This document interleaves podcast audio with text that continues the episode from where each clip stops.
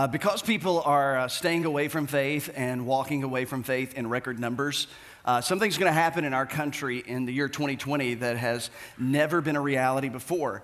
And they tell us that in the year 2020, officially, statistically, our nation will become a post Christian nation.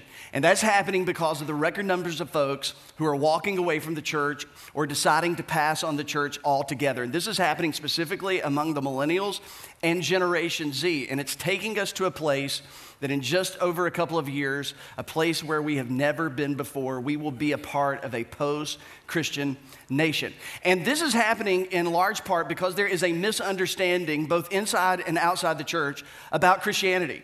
Uh, there's a misunderstanding inside and outside the church about who God is and who Jesus is and the message that Jesus actually presented when he was here in the first century.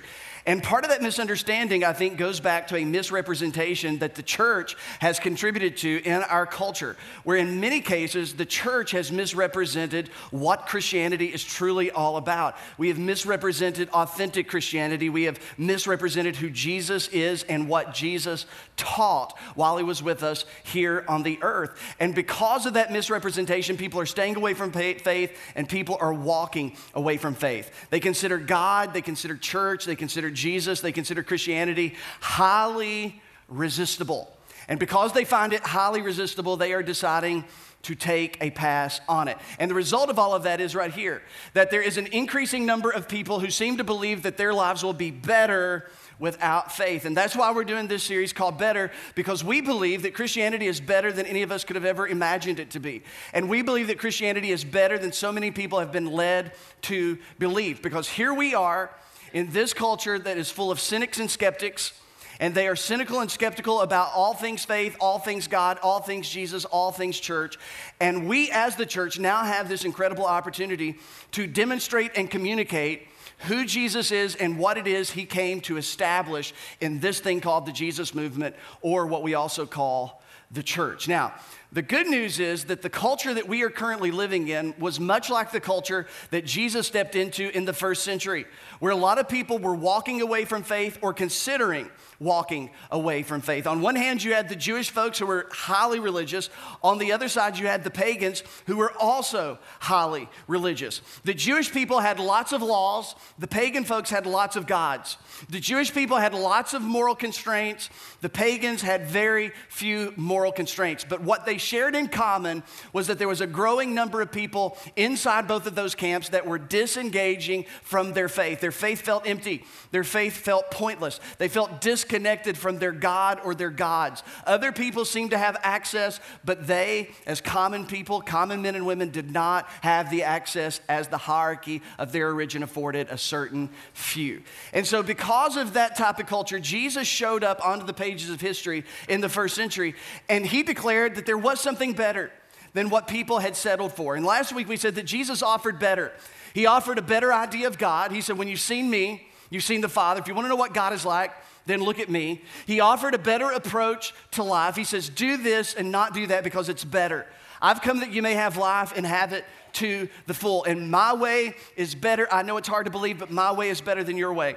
And so here is a brand new approach to life. And then Jesus offered a better hope than religion ever could. And so last week, if you weren't here, we talked about how Jesus, uh, on the night that he's going to be betrayed and arrested, he took his disciples to the upper room and he wanted to celebrate Passover with them. And something's going to happen in that room which is so profound and so significant, we don't talk about it enough. But he went up there in the upper room and he celebrated Passover, something they had been celebrating for 1,400 years.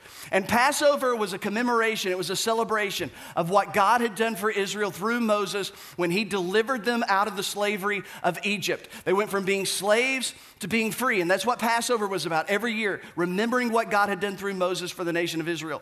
But Jesus said, from now on, I'm going to redefine Passover because I am your Passover lamb. I am the final lamb, the final sacrifice for sins. And from now on, you're going to think about what God has done for you through me because I'm about to go die on a cross for your sins, the sins of the world. I'm going to be buried, but I'm going to be raised on the third day because I'm about to inaugurate something new. And if Jesus came to establish something new, there must be something old.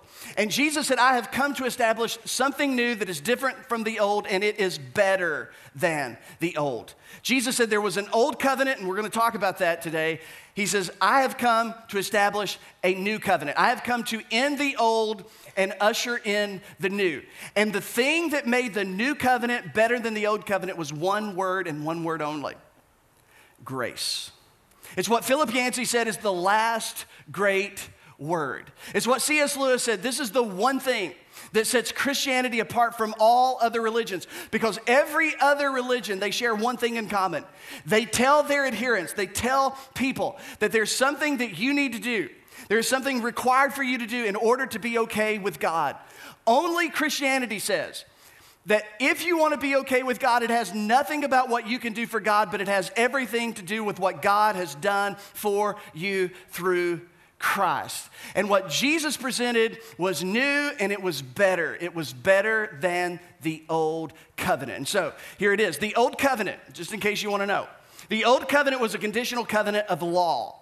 And again, we're going to talk about this today. We're going to try to make it hopefully more clear than, than maybe how you've thought about it in the past. But the old covenant was a conditional covenant of law. God said, If you obey me, I will do this. It was a bilateral agreement, and it was conditional on behalf of what Israel would do for God. But the new covenant was an unconditional covenant of grace. When Jesus showed up, Jesus began to preach and teach a message of grace based on belief, not a message of law based on behavior. That's why Christianity's greatest gift to the world is this thing called grace. Because only Jesus, study history, world history, church history, religious history, only Jesus showed up to present an idea of God, a reality of God that says there is grace that is free of charge to people who do not deserve it. That was Jesus' message. That there is a grace free of charge for people who don't deserve it. Only Christianity can sing songs like this right here. This is one of my favorite. But think about this. Only Christianity sings songs about grace. That's unique for us because Jesus said, I come to offer you something better, something new. Only Christians sing songs like this. This is one of my favorite. Marvelous grace of our loving Lord. Grace that exceeds our sin and our guilt. You think about all the sin and guilt that you can rack up in the amount of years that you've lived. And the songwriter says, Grace is better than the sin. It's greater than the sin, greater than the guilt you've racked up. Grace, grace, God's grace. Grace that will pardon and cleanse within. Grace, grace, God's grace. And I love this grace that is greater than all, all our sin. And we sing songs like that because of what Jesus presented to the world something new and something better. Matter of fact, our greatest song of all time, Amazing Grace. How sweet the sound that saved a wretch like me. I once was lost, but now I'm found, was blind, but now I see. Through many dangers, toils, and snares, I have already come. Tis grace that has brought me safe thus far, and grace will lead me home. Only Christianity sings songs about grace. Now, get this grace isn't natural, and grace isn't intuitive, and it rankles against our sensibilities. That's grace. It doesn't come natural for us, it's not instinctive for us, and it bothers us when we want God to do something logical because grace is illogical. And Jesus knew that all of us have an innate resistance to grace. There's something inside of us that wants people to have to earn their own way. We love to think, and we're so influenced by the American dream, the American culture, we love to think that people, people like you, people like me, should get what we deserve. We should pay our own way. We should earn our own way. And it's so hard for us in our culture to really grasp and receive grace because there's a big part of us that we reject grace, we rebel against grace because when we see it, it doesn't seem natural, it doesn't seem sensible, it doesn't seem intuitive. It's unnatural, it's counterintuitive, and it's completely illogical. So, Jesus, to counteract our resistance to grace, he told stories, and stories were so incredible that he told. Stories of extravagant grace, grace that had no strings attached, no loopholes, no exceptions, no exemptions for people who do not deserve it. And this message of Jesus was either too good to be true or it was too good not to be true. And so, John, who was there in the upper room that night when Jesus said, I have come to start a new and better covenant. Years after Jesus had ascended back to the Father, after he died for sins, was buried, and raised from the dead, he thinks back on the message and the life and the ministry of Jesus. And as he begins to pen the biography of Jesus that we call the Gospel of John, all these thoughts about Jesus come to bear in the first chapter. And this is what he says He says, the Word became flesh, another word for God. This is what John's talking about that God became flesh and made his dwelling among us. Now, think about this for a moment. If this is true, it changes everything. As Eugene Peterson said, this was like God moving into the neighborhood. This was God pitching his tent, tabernacling among his people. That God was not satisfied to be distant from you, to be distant from me. God drew close to us. And if this is true, it changes absolutely everything. He says, We have seen his glory, the glory of the only Son who came from the Father. And he says, The best way I know to describe Jesus, I was with him, I saw him, I touched him, I heard him. I was with 3D Jesus. So let me tell you, the best way I know to describe him is that he was full of grace and truth. That he would not, he refused to sacrifice grace for the sake of truth, and he would not sacrifice truth for the sake of grace. I was with him. I watched him interact with people. I listened at his tone. I listened to, you know, I watched his facial expressions. I looked at what he said and how he said it. And I'll tell you, after being with him, I want to say that he was full of grace and truth, and sinners loved it. Matter of fact, they sought after Jesus. They loved his company because I think he was full of grace and truth. And then John, he goes on, he says, Out of his fullness, we have all received grace in place of grace already given. And John, he gives us a word picture and he says, We've all received grace on top of grace, on top of grace, on top of grace. That's what we have received from him. The Apostle Paul will come along later and he will write, you know, nearly half of the New Testament, and he will tell us that where sin abounds, grace does much more abound. And that's what John's talking about. He said that's how he dealt with us. We were messed up. We had misunderstandings. We acted silly from time to time. We fell on our faces publicly at times. And it was grace upon top of grace upon top of grace. In other words, John's point is this you can't out sin the grace of God. You see, some of us, we get a little tight when we hear that. We get a little bothered and we're like, come on now, say the rest of it. And those of you who are laughing, you know the rest of it. Some of us are like, the rest of it, let's just stop right there. If you saw my weekend, bro, let's stop right there. You can't out sin the grace of God. Now, next week we'll talk about whether you should try or not.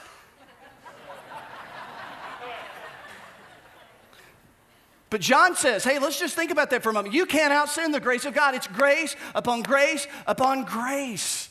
I saw people of all kinds, all labels, all categories, all classifications that came to Jesus, and I'm telling you, I didn't see a single person that could out sin his grace. And then John takes a step. And John, a fisherman, a fisherman, not a theologian, not a scholar, but a fisherman from Galilee, begins to tell us that Jesus has ushered in something new and something better. And he looks back and he thinks about the old covenant, he thinks about the old way, the old regime, and he says, For the law was given through Moses.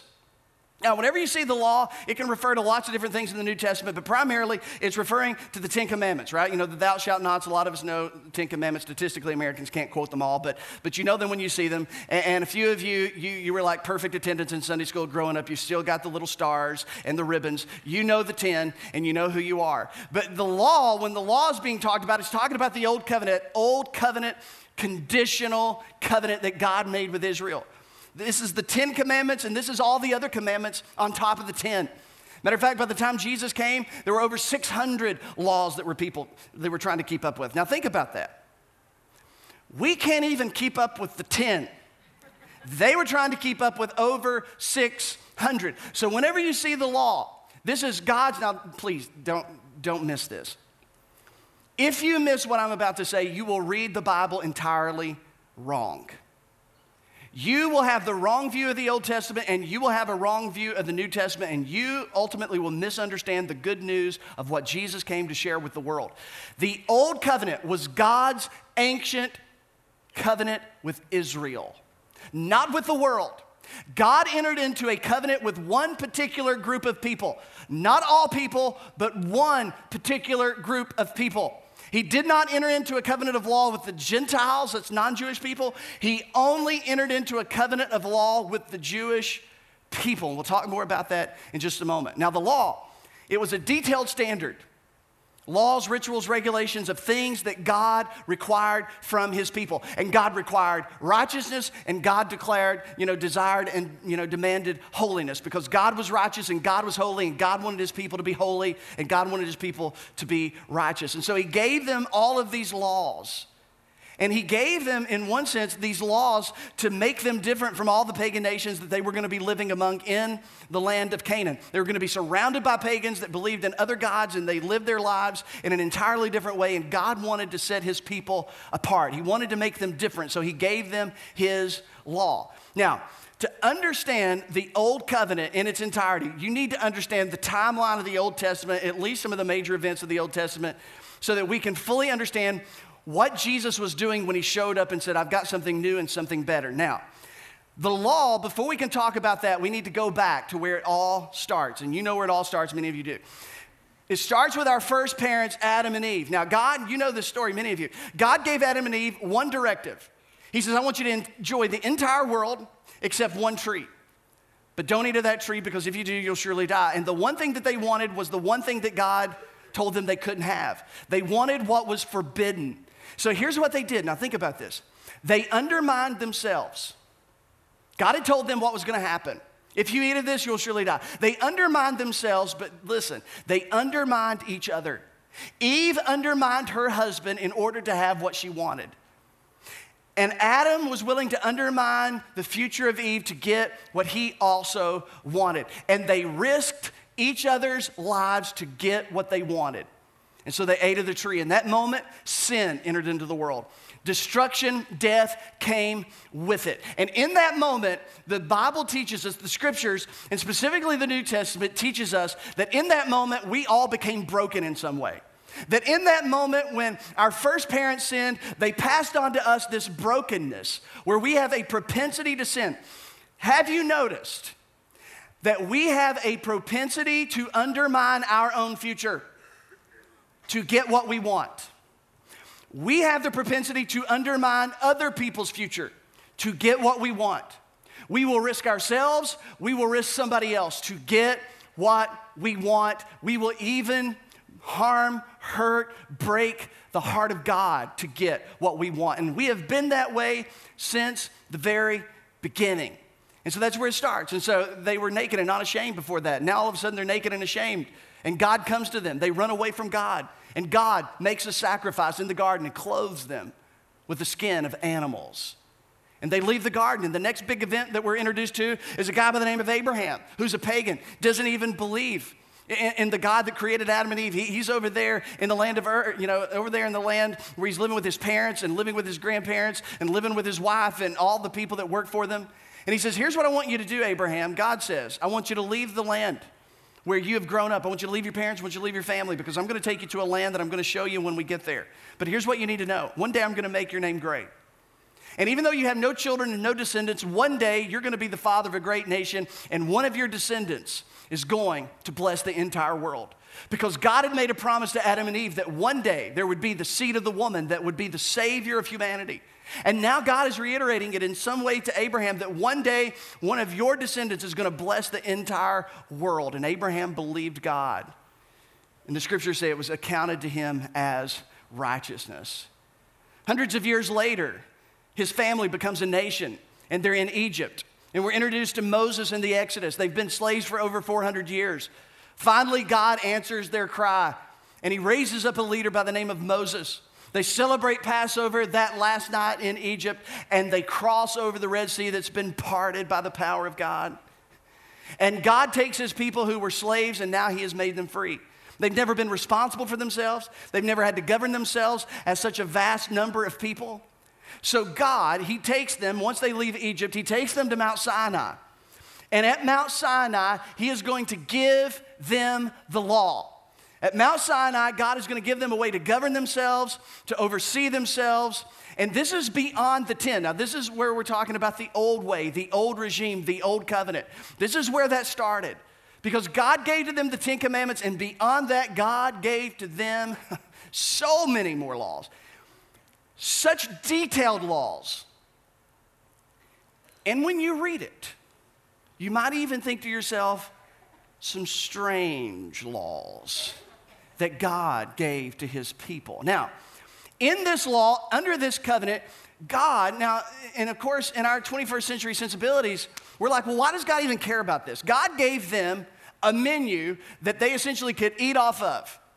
And he says, You can eat this, but you can't eat that. Now, God told them, Here's some laws about what you can eat. And here's what God told them that they couldn't eat. They couldn't eat camels.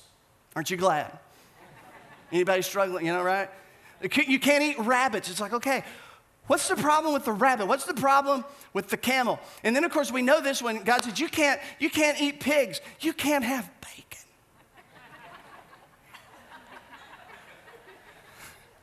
You can't have shellfish. You can't eat oysters. You, you can't have lobster. What did God have against the lobster?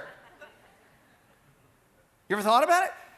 This is where people outside the church a lot of times will de- debate Christians about these, these laws and that we pick and choose which ones we obey and which ones we don't. And they're like, hey, you know, you eat lobster. I was like, oh, I'm not under the old, it's all new. And then, then you're also quoting from other commandments to say, well, this is what the Bible says. And people are like, well, you can't just do what you want to do and not do what you want to do. So God said you can't eat lobster. Know, this is, this is going to hurt. God said, you, when you have your steak, you can't have it medium rare and there can be no fat on it. That means you can't go to Ruth Chris and order the tomahawk ribeye that's got that little layer of deckle, that fat, luscious, cinch, oh my gosh, that they cut off for you and, and, and then you put it in and it just melts like butter. It's like getting saved, but not as good. You, you couldn't do that. You, you couldn't do that. That was against the law. You couldn't be okay with God and eat the way that you wanted to eat. Now, here, here's some for you for those of you who are 26 and younger. The law said you can't rip your jeans. If you rip your jeans, you're inviting upon yourself the wrath of God. And you're like, why does God care about ripped jeans? Now, for those of you who are going to turn to the concordance of your Bible and look for the word jeans, it's not in there. But he told them not to rip their garments. It's the same thing. No ripped jeans. He says, no, you can't cut your hair short. There's a certain length that you can't. Don't do that. You can't trim your beard a certain way. You can't wear a polyester blend. You can't mix threads in your garments. Why? What was all of this about? You can't take two different types of seed, God said. This was their law. This was part of the covenant. You can't take two different types of seed and plant it in the same garden. Are you kidding me? You can't get any tattoos. And kids, if you disobey your parents perpetually, they can take you outside the city walls and stone you. I told Shepard the other day, you best be glad we're under something new, brother. I'm two miles outside the city limits. and he's looking at me, What are you talking about? Now, this is where it gets, he, they thought of everything. If you had sex with your wife, but not to the point of orgasm as a male, you were both still considered clean. If you had sex with your wife and you had an orgasm, you both are considered unclean for a period of time. If you had sex with your wife while she was menstruating, you were both considered unclean and you ran the risk of being cut off indefinitely from the community of faith. If you sat in a chair where your wife had sat while she was having her monthly period, you too were considered unclean. If you were a female and on your wedding night it was discovered that you were not a virgin, you could be stoned, which was convenient for men because there was no such test for us. And you read through this as a female in the 21st century, and it's troubling, it's, it's bothersome. Because if you gave birth to a female, you were considered unclean for a longer period of time than if you gave birth to a male child. Now, here's the one that just. if you were a wife and your husband was in a fist fight This is in the Bible. Some of you are actually going to go home, blow the dust off your Bible, and read it for the first time this evening. Some of you are going to call your pastor, your real pastor, and say, Does this guy know what he's talking about? If you were a wife and your husband was in a fist fight, and then he began to lose the fight, you were not allowed to go to the guy that he was fighting and grab his genitals and twist.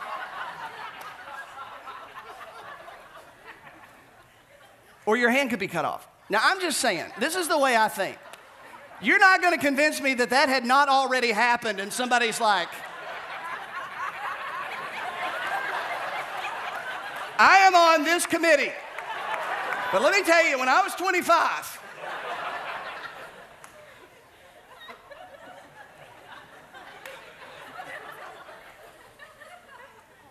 no sex with animals, who you can have sex with, who you can't have sex with, all in the law. If you curse your parents, is worthy of death. If you committed adultery, is worthy of death. You couldn't, you couldn't boil goat in its mother's milk.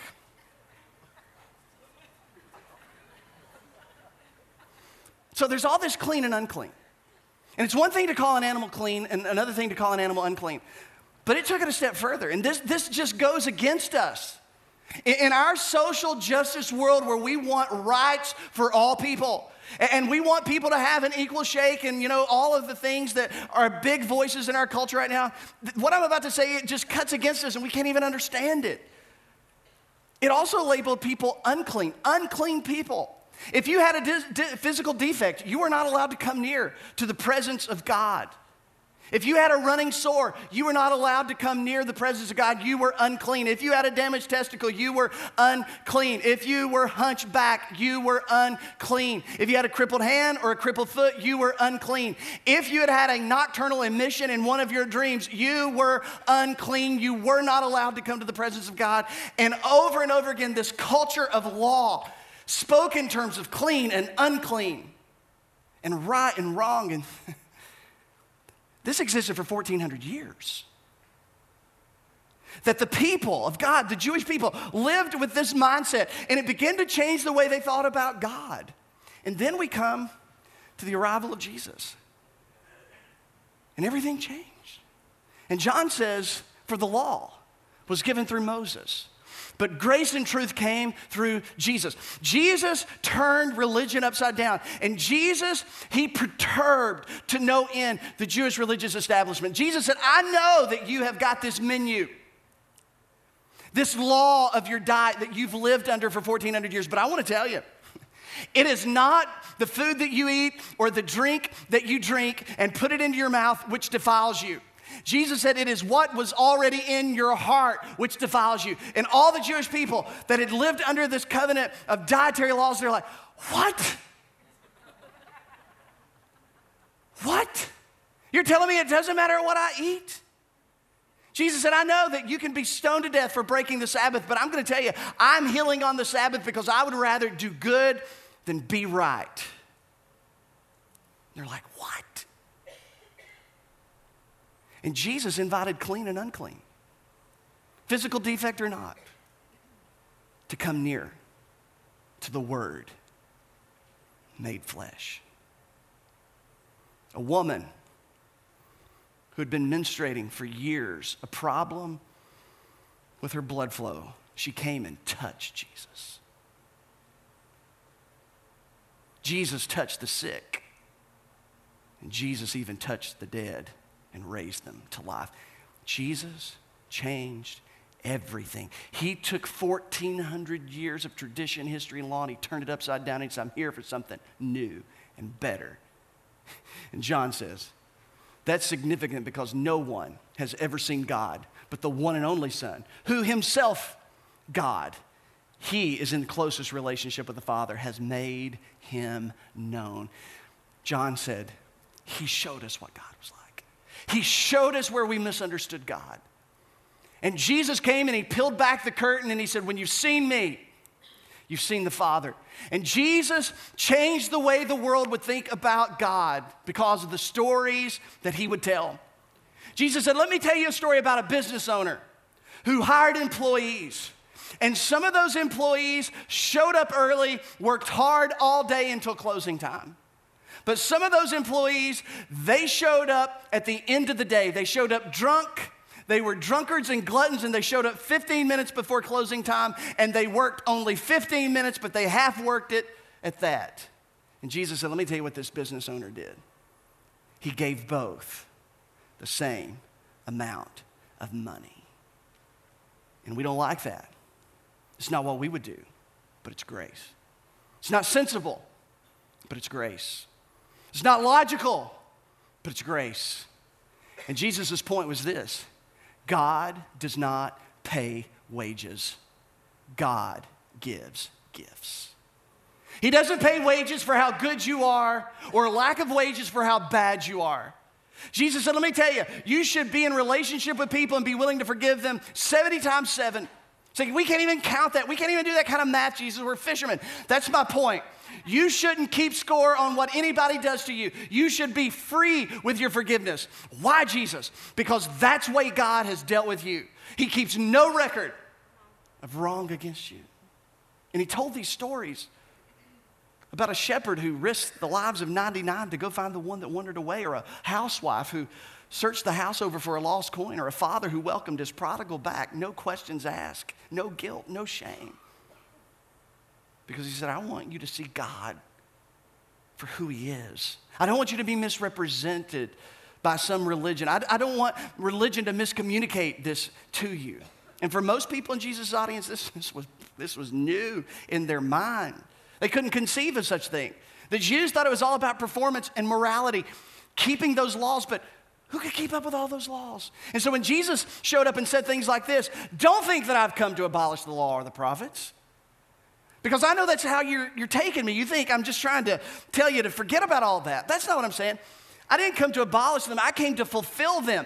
In other words, the law the prophets, they lead to me and they end with me. They point to me. In some shape, form, or fashion, they are the shadows and I am the substance. And they were pointing the world to when I would show up. Jesus would say, The law has been fulfilled in me. The old has been done away with. I came to start something new and something better. And so it was with that the church was born. And when the church was born, it was a primarily Jewish movement. It was all Jewish people following a Jewish rabbi, a Jewish carpenter from Nazareth. Then, about five or six years in, in the city of Antioch, where Paul and Barnabas had gone, not only Jewish people are getting saved and coming to faith in Christ, but now all of a sudden, there's all these Gentiles, non Jewish people. Jewish, Jewish people, they knew all the law, they knew all the stories of the Old Testament, but now all these Gentiles, two major pagan temples were in Antioch. So the, the amorality of Antioch was just off the charts, and, and Roman historians, they write about Antioch and, and its lack of morality. And the people were flocking out of paganism into the church, a group of people who had never heard of Adam and Eve, a group of people who had never heard about the law, a group of people who didn't know anything about what they were supposed to eat or whatnot. They had no moral code. And now all of a sudden they're in church with a bunch of Jewish people. And when the Jewish people look over at them, they're like, What is happening? They're lawless. And so there began to be a group of people who were teaching the Gentiles, You've got to keep the law in order to be saved. You've got to become Jewish to be a follower of Jesus. You've got to follow the law of Moses in order to follow Jesus. In other words, you've got to be circumcised. So if you're 30, 40, 56 year old Gentile, chances are you weren't circumcised, but they were teaching those people that if you're going to follow Jesus, you got to have a surgery. Altar counselors had first aid kits.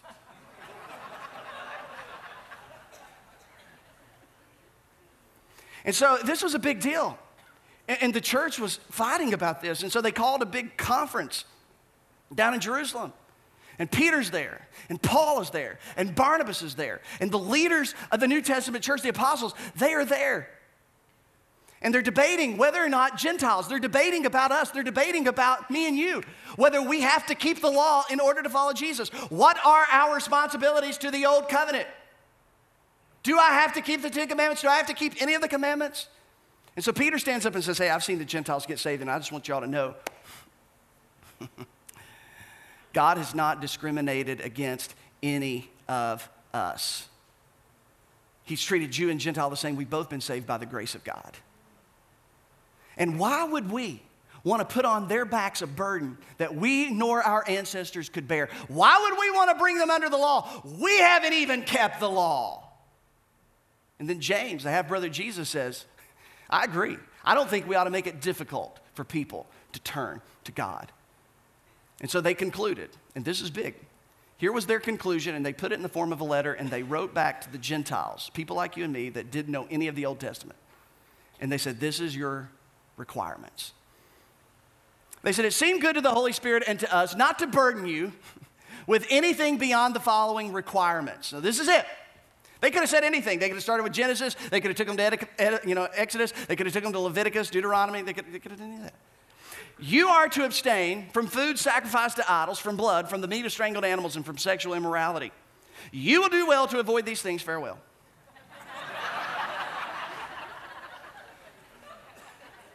that was it. Nothing about creation. Nothing about Egypt. Nothing about Sinai. Nothing about the Pentateuch. nothing. And basically, you can check me out on this. You may not like it, but you can check me out on it. What he's essentially saying is this it would do you well not to continue to go to the pagan temple because that's what he's talking about. This is a collective instruction. These are not individual things because we don't. I order my steak medium. So do a lot of you. We're not bound to that. His point was this that's what happened at the temple of the pagans. They sacrificed to idols. There was blood, there was meat strangled, and there was a lot of sexual immorality. It was part of the pagan ritual of worship. He says, Hey, don't do that. You're going to drive your Jewish brothers and sisters crazy. That's what I need you to do. And that's it. And in that moment, Christianity parted ways with Judaism forever. In that moment, the new officially became the position of the New Testament church. The old was no more, something new was here, and it was better. You are not responsible. You have no moral obligation to the Old Testament law. What are you saying? That's what I'm saying. What? That's what they, that's what they said. And it bothers us. Don't offend them, but you're not under obligation to keep the law in order to be a follower of Jesus. No wonder Paul who was there in that meeting, would write perhaps his most famous letter of all to a group of Christians in Rome when he clarified it for all of us. And this is what he said. But now, because something has changed. For 1400 years, it was something different. But now, apart from the law, the righteousness of God has been made known, to which the law and the prophets testify.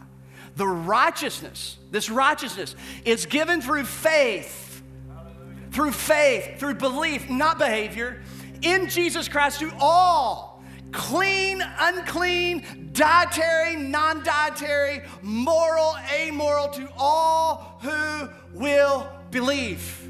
He says there's no difference between Jew and Gentile. We've both been freed from the burden and the shackles of the law. For all have sinned and fall short of the glory of God. And all are justified freely by what? Talk to me. Through the redemption that came by Christ Jesus. In other words, all of us are wrong, but all of us can be made right. There's a level playing field, all. There's no big sinners and no little sinners, just sinners. He presents us a God who can't be bought, and a God who can't be bribed, and a God that can't be coaxed. And he says that God is willing to justify you, not on the basis of how you behave, not on the basis of what you can do for God, but on the basis of what God has done for you in Christ Jesus. That you can be justified just as if I had never sinned. Think about that.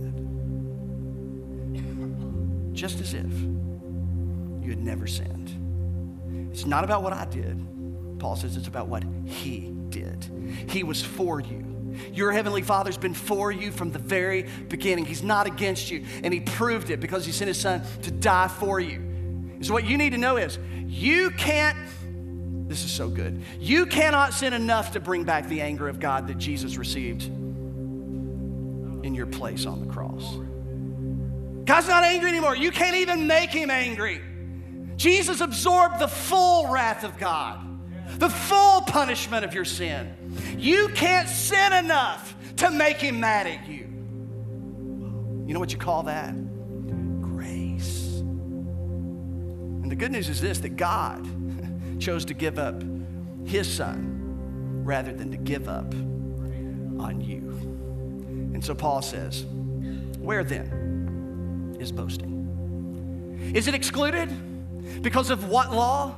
The law that requires works, the old regime? No, because of the law that requires faith. For we maintain, we maintain that a person is justified by faith apart from the works of the law. By faith alone, through grace alone, in Christ alone. That it's not about what you can do for God. The good news is that God sent His Son to do something that you can never do for yourself. And so we say, well, why then the law? Why 1,400 years? Because the law ultimately shows us what was in our hearts all along that we are rebels against God. And I will risk me and I will risk you to get what I want, even in the face of a loving, gracious, just, holy, and righteous Father. The point of the law was to show us that it's impossible. It's an impossible standard. Who could possibly keep it? Because if you broke one part, you broke the whole. The point of the law was you'll never be good enough. No matter how good you are, you'll never be good enough. The point of the law was to say, you need a Savior. You need to throw yourself upon the grace of God because none of us can earn it, none of us can keep it. And we conclude that it's apart from works, but it's the faith, it's the grace of God. It's faith in what Jesus did. A broken law requires a penalty be paid. The wages of sin was death and the law and sin demanded a sacrifice. And Jesus showed up. And Jesus took our guilt, though he was innocent, and died so that we could take his innocence, though we were guilty, and live. And so when you read through the Old Testament and the tension between how does God feel about us, is he offended by us or does he love us? And the answer is yes. But he's for us. And it's always been his grace that allows faulty men and women. Israel's greatest king, an adulterer, a murderer.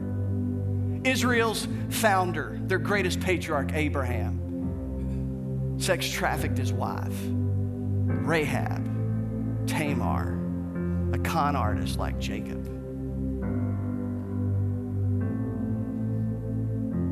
It's grace. It isn't just it doesn't seem fair.